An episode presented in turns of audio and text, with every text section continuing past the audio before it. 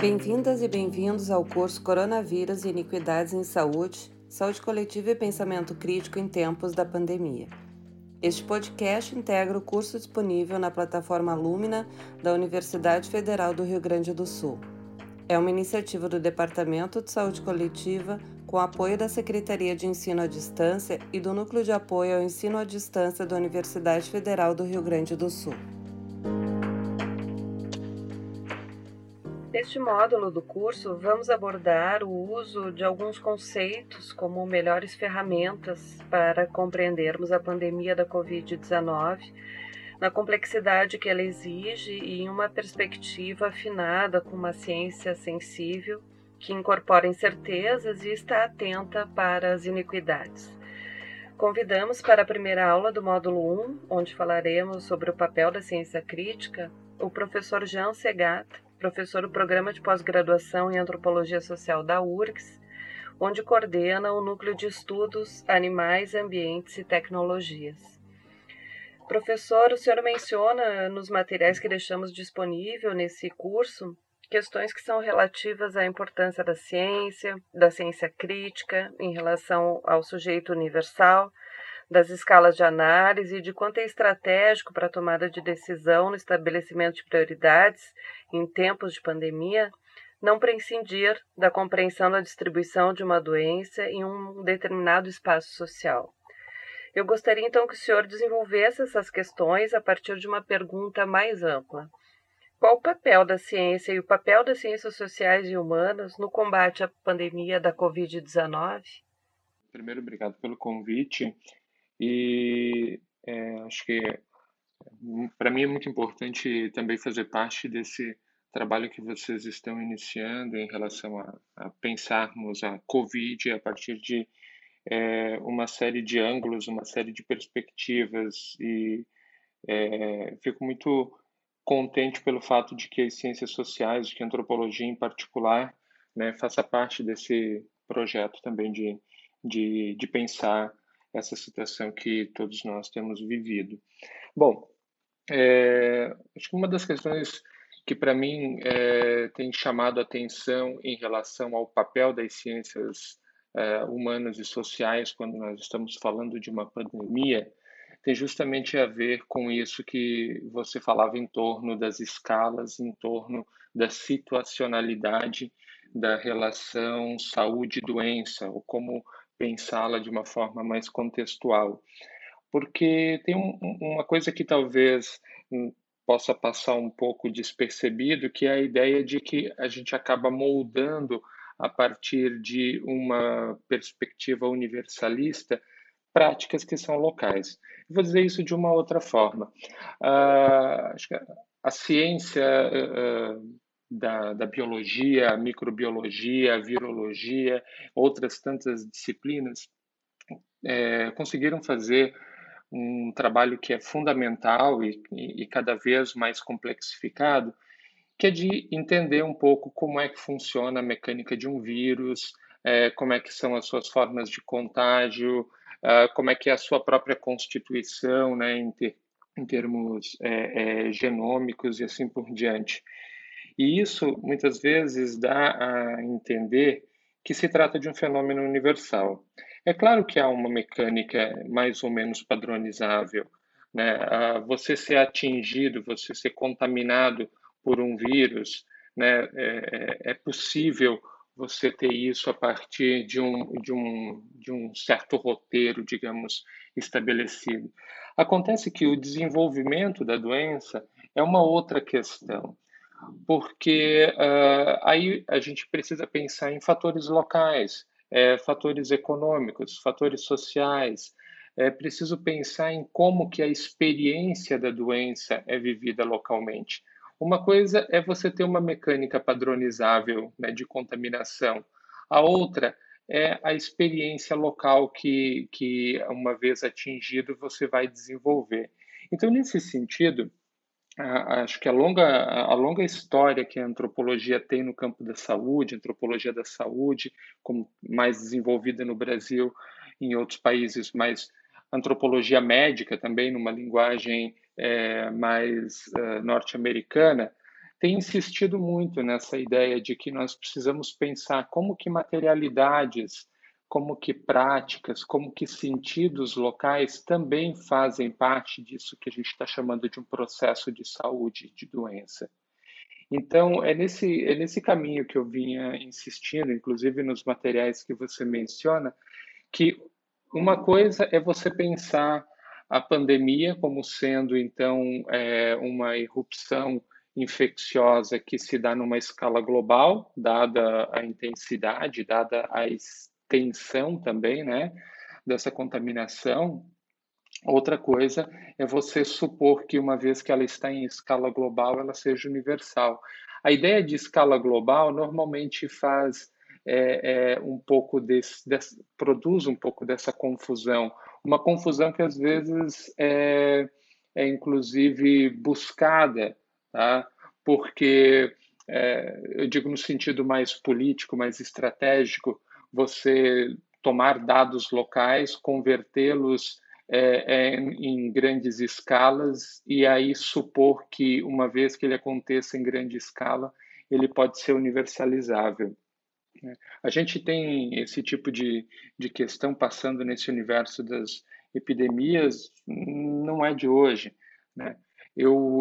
A minha experiência em particular com epidemias vem de um outro lugar, que são aquelas que dependem de vetor. Eu tenho trabalhado com mosquitos, eu tenho trabalhado com arboviroses, especificamente o Aedes aegypti e os seus programas de vigilância e controle. E é muito interessante perceber um pouco disso, que essa confusão que é produzido em torno do que é universalizável e em torno do que é uma experiência particular. Por exemplo, quando se determinou em 1902 que o Aedes aegypti seria, então, né, o responsável pela transmissão da febre amarela na época, essa era a discussão da época, ele não só serviu como uma espécie de mediador entre o agente contagioso e aquele que era contaminado, ou seja, a gente não enxerga a olho nu os germes, ou a gente não enxerga, no caso específico, na época não se sabia que era um vírus, né? Não se enxerga a olho nu por aí o vírus.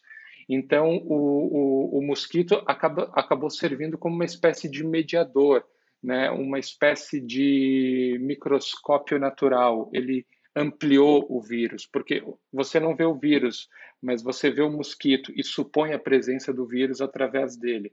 Bom, isso foi fundamental num ponto que é para pensar as políticas de controle, para pensar as políticas de vigilância, mas também foi fundamental para pensar a internacionalização da ciência moderna, que estava, né, em plena expansão naquele momento. Por quê? Uma vez que você tem determinadas técnicas estabelecidas a partir de uma infraestrutura mais ou menos localizável, nesse caso o mosquito, né, passou você estabelecer um certo padrão. Então, uma vez que você encontra pessoas doentes e que manifestam determinados sintomas, na época se falava do vômito negro, se falava desse aspecto amarelento, então as pessoas que têm aquele sintoma estão adoecidos, e se naquele mesmo espaço, né, há a presença de mosquitos, você já tem um determinante, né, que pode ser mais ou menos universalizável. O mosquito ajudou, então, a carregar, digamos assim, mundo afora, né, as técnicas, os conhecimentos, né, e as ações que eram produzidas em torno da febre amarela. Bom, a gente está numa situação diferente agora. A gente está numa situação de uma transmissão que não depende de um terceiro, que não está dependendo de um vetor. Mas o problema continua sendo o mesmo, né? Você continua não enxergando os vírus por aí. Mas agora parece que esse mediador, esse ente que torna o vírus visível, acaba ganhando um outro calibre, né? Então você passa a desconfiar de chineses, você passa a desconfiar de estrangeiros, você passa a desconfiar de pessoas que estão na rua caminhando quando deveriam estar em casa, ou seja, você passa a supor que o vírus está também se tornando presente através desses outros corpos. Então, esse é um ponto de que se torna perigoso você criar essas estruturas, digamos assim, universalizantes, porque você passa a replicar elas, fora dos contextos originais da sua produção. E isso pode criar, enfim, uma série de implicações, como essa que eu falei agora, a depender dos espaços, a depender dos lugares, sempre haverão aqueles pessoas ou instituições ou outros entes que já tendem a ser, que já tendem a carregar cargas de discriminação, que tendem a carregar cargas de estigma e assim por diante, e passam, então, a virar o foco, digamos assim, dessa vigilância. Então, essa é uma das questões. A outra é do próprio projeto, que tem a ver com a internacionalização, que eu falei antes, mas que foi se complexificando em torno de pensar a saúde como um projeto global, ou a saúde como algo que está para além, acima ou independente, de culturas locais, de produções locais de sentido, do próprio conhecimento local sobre o que é estar saudável, o que é estar doente. Então, esse projeto de Global Health como algo que é transcultural soa como uma espécie de colonização de pensamento, de novo. Assim como a gente importou, não digamos importamos, porque não foi voluntário, assim como nós sofremos um processo longo, de colonização política, de colonização dos corpos, a gente também sofre constantemente esse projeto de colonização de saberes, saberes, conhecimentos que se estabelecem em uma certa ordem e que de cima para baixo acabam, digamos assim, suplantando práticas, suplantando conhecimentos locais. Então, eu acho que esse é um ponto importante, porque ele faz uma espécie de política muito difícil de ser trabalhada, porque no lugar, a partir de um ponto de vista das ciências sociais, a partir de um ponto de vista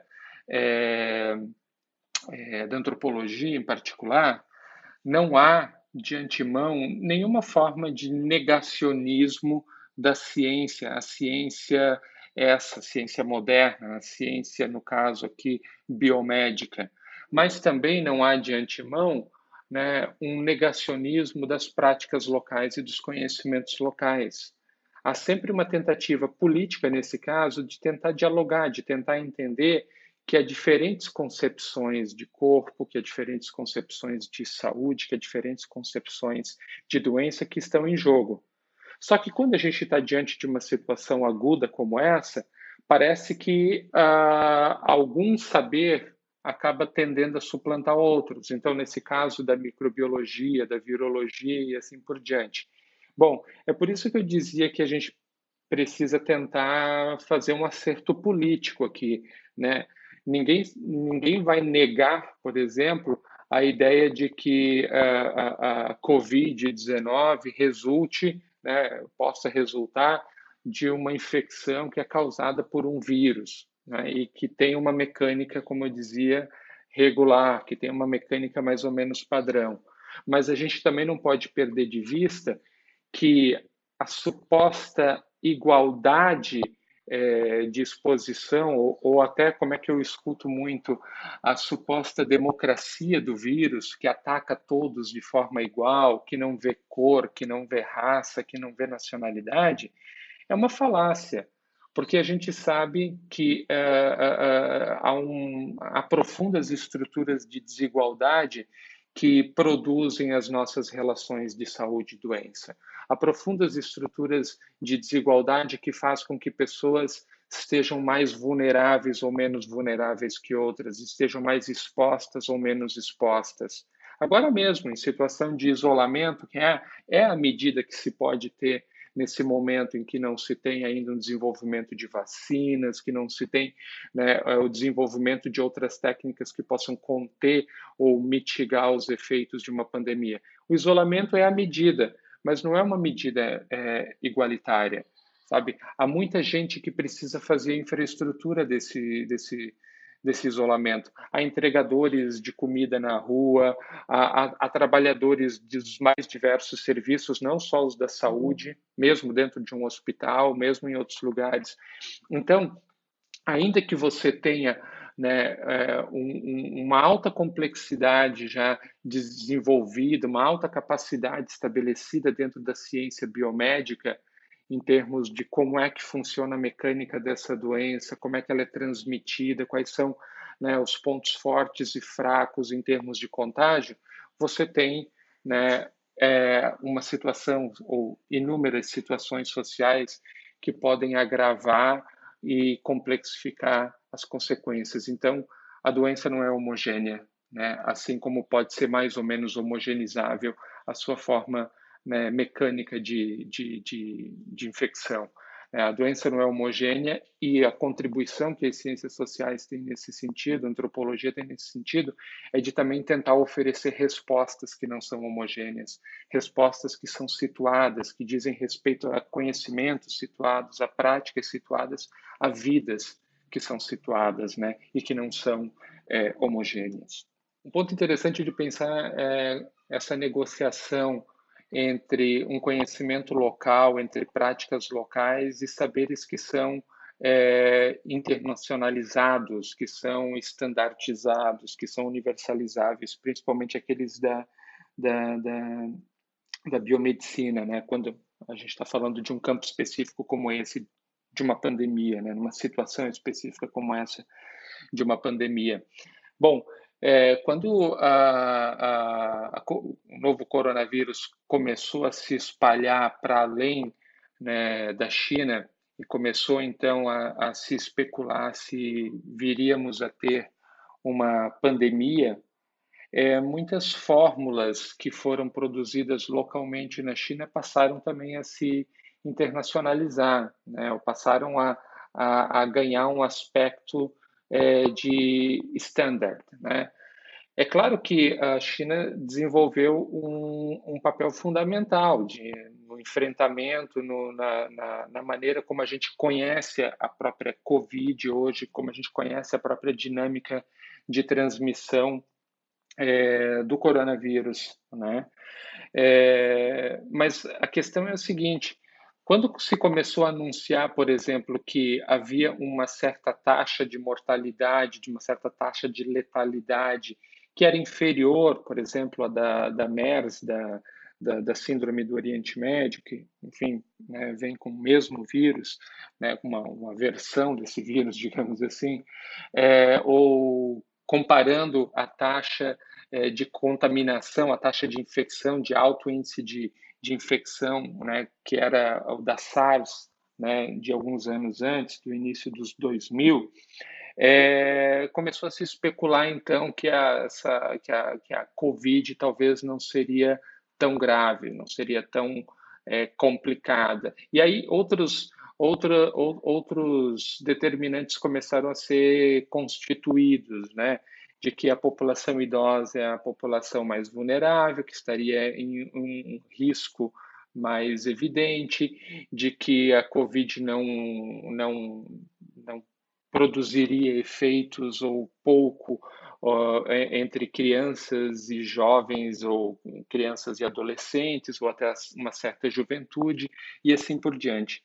A questão é que as pessoas não vivem da mesma forma e não produzem ambientes no seu entorno da mesma forma nos diferentes lugares desse mundo. E não é nem só uma questão geográfica, mas uma questão política, uma questão comportamental, uma questão de práticas de sentido, de cultura. O ponto é que você simplesmente transferir da China para outros lugares a ideia de que pessoas idosas estariam em mais risco, nos faz perguntar se os idosos da China vivem da mesma forma que os idosos, por exemplo, vivem no Brasil. se tem o mesmo tipo de práticas de vida ao longo da sua vida, se tem os mesmos tipos de projeto de vida e o quanto que esses projetos impactam na sua saúde física, mas também na sua saúde psicológica, o quanto que as precariedades que nós temos vivido no Brasil em torno de políticas mesmo de aposentadoria, né? Você é jovem o suficiente para não poder se aposentar aos 60 anos ou até os 65 anos, mas você já está numa idade suficientemente perigosa para se expor, por exemplo, a um vírus. Então, políticas que não conversam entre si, né? Eu não sei se envelhecer aqui é a mesma coisa que envelhecer lá, eu não sei se num país que tem taxas maiores ou taxas menores de tabagismo, a Covid vai produzir efeitos diferentes a partir de uma certa idade. Então, simplesmente métricas, sem que essas métricas sejam métricas de quantidade, pegando camadas mais ou menos homogêneas, sem que essas métricas sejam qualificadas a partir de aspectos situados da vida, elas podem ser perigosas. Falar que crianças sofrem menos risco é desconsiderar a quantidade de crianças que vivem com baixa nutrição ainda, né, em diversos países, em diversas regiões, né, do mundo. Dizer que os idosos, então, são mais propensos desconsidera, inclusive, uma vida de trabalho, uma vida de projeto e um envelhecimento que pode ser distinto de um lugar para o outro, e assim por diante. Então, esse primeiro ponto de a gente pensar o quanto que essas escalas, elas podem, as escalas, as métricas e tudo mais, elas podem ser perigosas, né? A estatística, ela pode ser perigosa, né? Por exemplo, ainda nesse campo de pensar a estatística como perigosa, eu tenho visto cotidianamente projeções sobre o pico da epidemia, projeções sobre o achatamento da curva, projeções sobre quantos estariam ou não infectados e assim por diante. E se tomam decisões importantes, politicamente falando, administrativamente falando, no campo da saúde e de outros, né, que são baseadas a partir dessas projeções. Só que não são fatos, são projeções, né? A estatística... um filósofo chamado Ian Hacking chamou ela de guia da vida, ou seja, ela não é um método, ela é uma meta, ela estabelece coordenadas para onde você quer chegar, mas ela não diz sobre onde você está, ela não te dá necessariamente fatos sobre os quais você pode estar trabalhando, sobre os quais você pode trabalhar. Então, eu digo que o perigo está em você criar projeções como, bom, estamos achatando a curva, né? As estatísticas mostram que a nossa situação está melhorando. E muitas vezes as pessoas afrouxam seus cuidados. Muitas vezes, eu vou dizer de uma outra forma, a estatística não captura o vírus que está circulando por aí. Ela estabelece um número, mas ela não dá conta da realidade. O que eu quero dizer de uma outra forma ainda é que a modelagem que a gente faz do mundo a partir da estatística, mas também a partir de cálculos computacionais que se tornaram cada vez mais evidentes agora no campo da saúde, a modelagem do mundo não é o mundo, é uma versão que se pode produzir dele. E é uma versão com intenções. É uma versão que quer mostrar certas coisas, mas não significa que é uma versão da realidade em si ou das coisas que poderiam ser mostradas. Às vezes a gente faz um pouco essa confusão entre o modelo do mundo e modelos de cenário e cenários projetados e o próprio mundo, né? O segundo ponto em relação a gente pensar essa relação de ciência, práticas locais, as situacionalidades que tem uma pandemia diz respeito a uma outra pandemia, que é essa pandemia das notícias falsas, que é a pandemia da desinformação, que está cada vez mais crescente, né? A gente tem acompanhado dia a dia manifestações, contra a política de isolamento, contra as parcas políticas que a gente tem ainda de mitigação da doença, baseadas em não sei o quê, baseadas em, para usar a frase, inclusive, que aparece nos discursos do próprio presidente da República, ao meu ver. Ao meu ver, não é baseado em absolutamente nenhum processo mais ou menos reconhecido de produção de conhecimento, seja lá de que ciência for, né? É intuição. Tá? E aí o que acontece nesse caso? Então começou-se um movimento que é, acho que, muito importante, muito necessário, principalmente a partir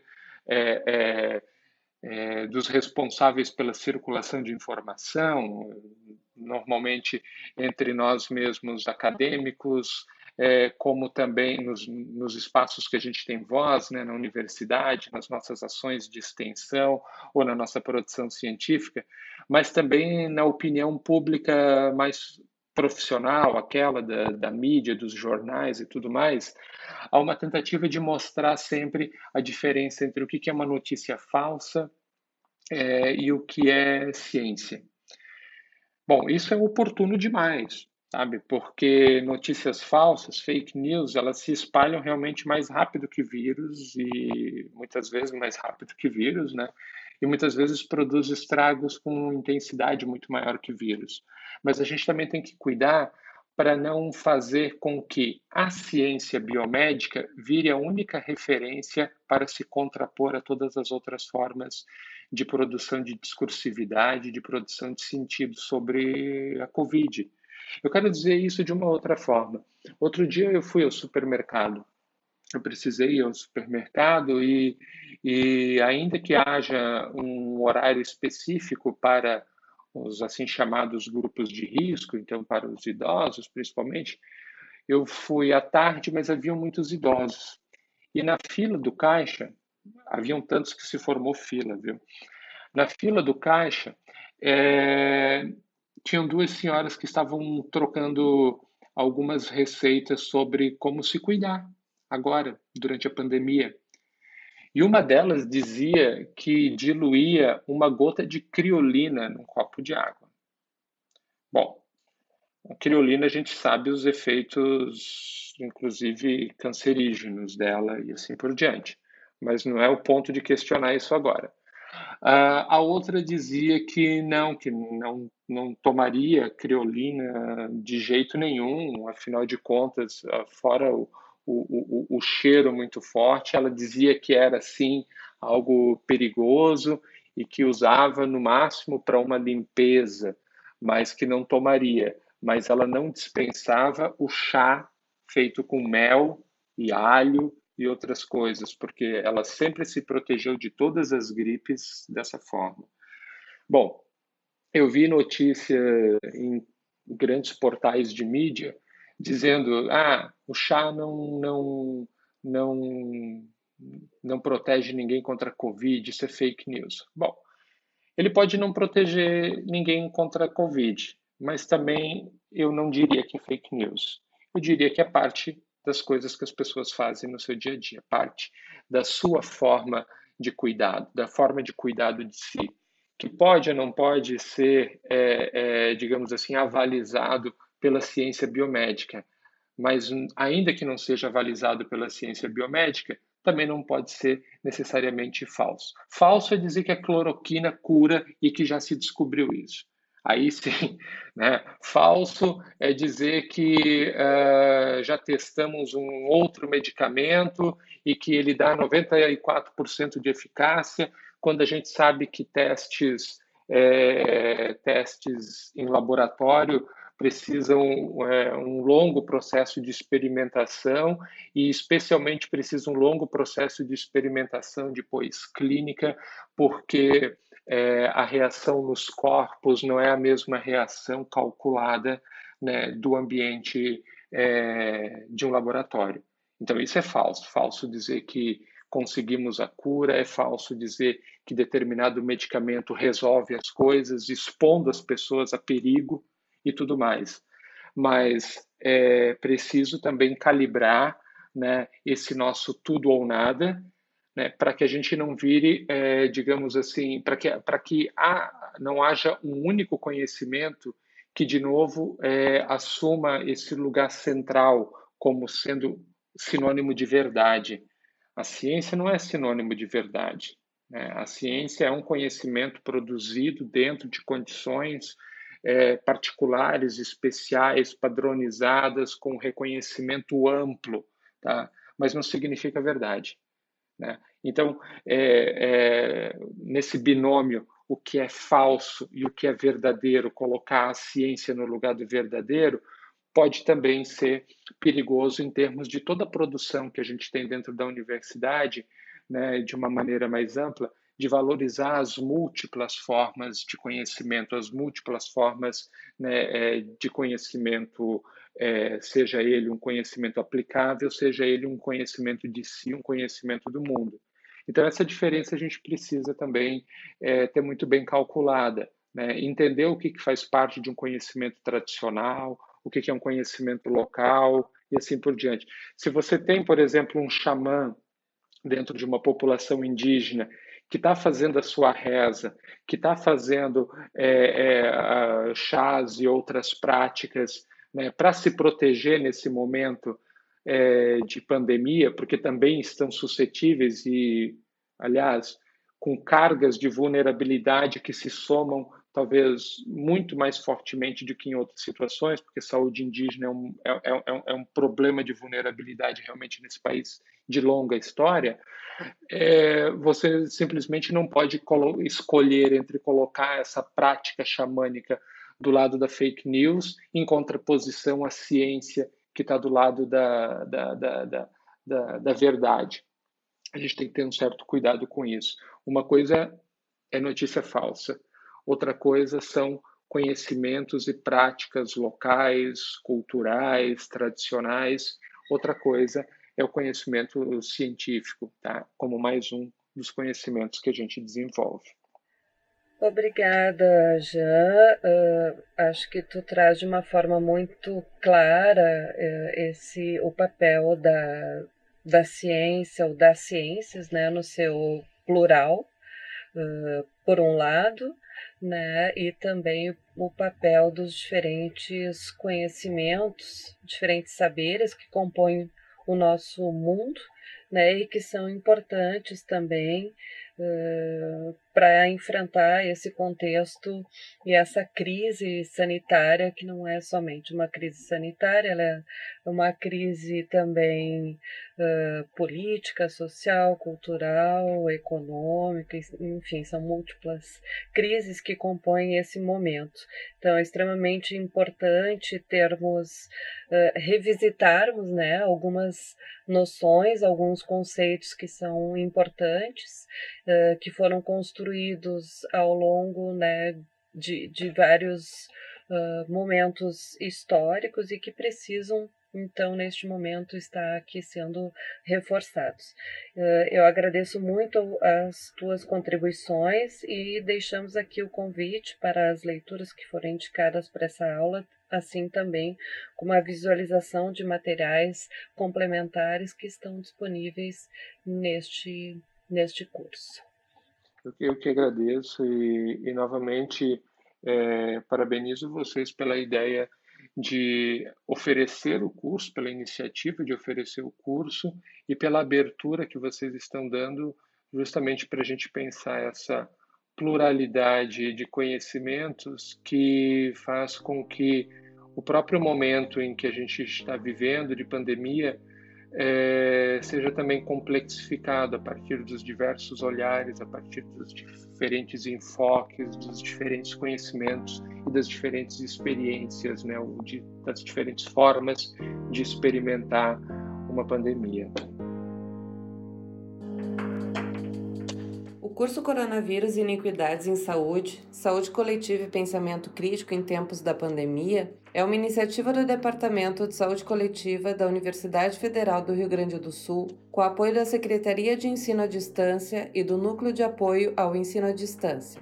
Tem financiamento da Fundação de Amparo à Pesquisa do Rio Grande do Sul, Coordenação e Idealização, Desenvolvimento e Curadoria de Materiais, professora doutora Tatiana Gerhardt e professor doutor Daniel Canaves. Supervisão e Apoio Técnico, doutora Marlise Box Santos. Identidade Visual, Douglas Aguiar. Captação de som, Bruna Ghiorzi. E edição de som, Gustavo Maluf.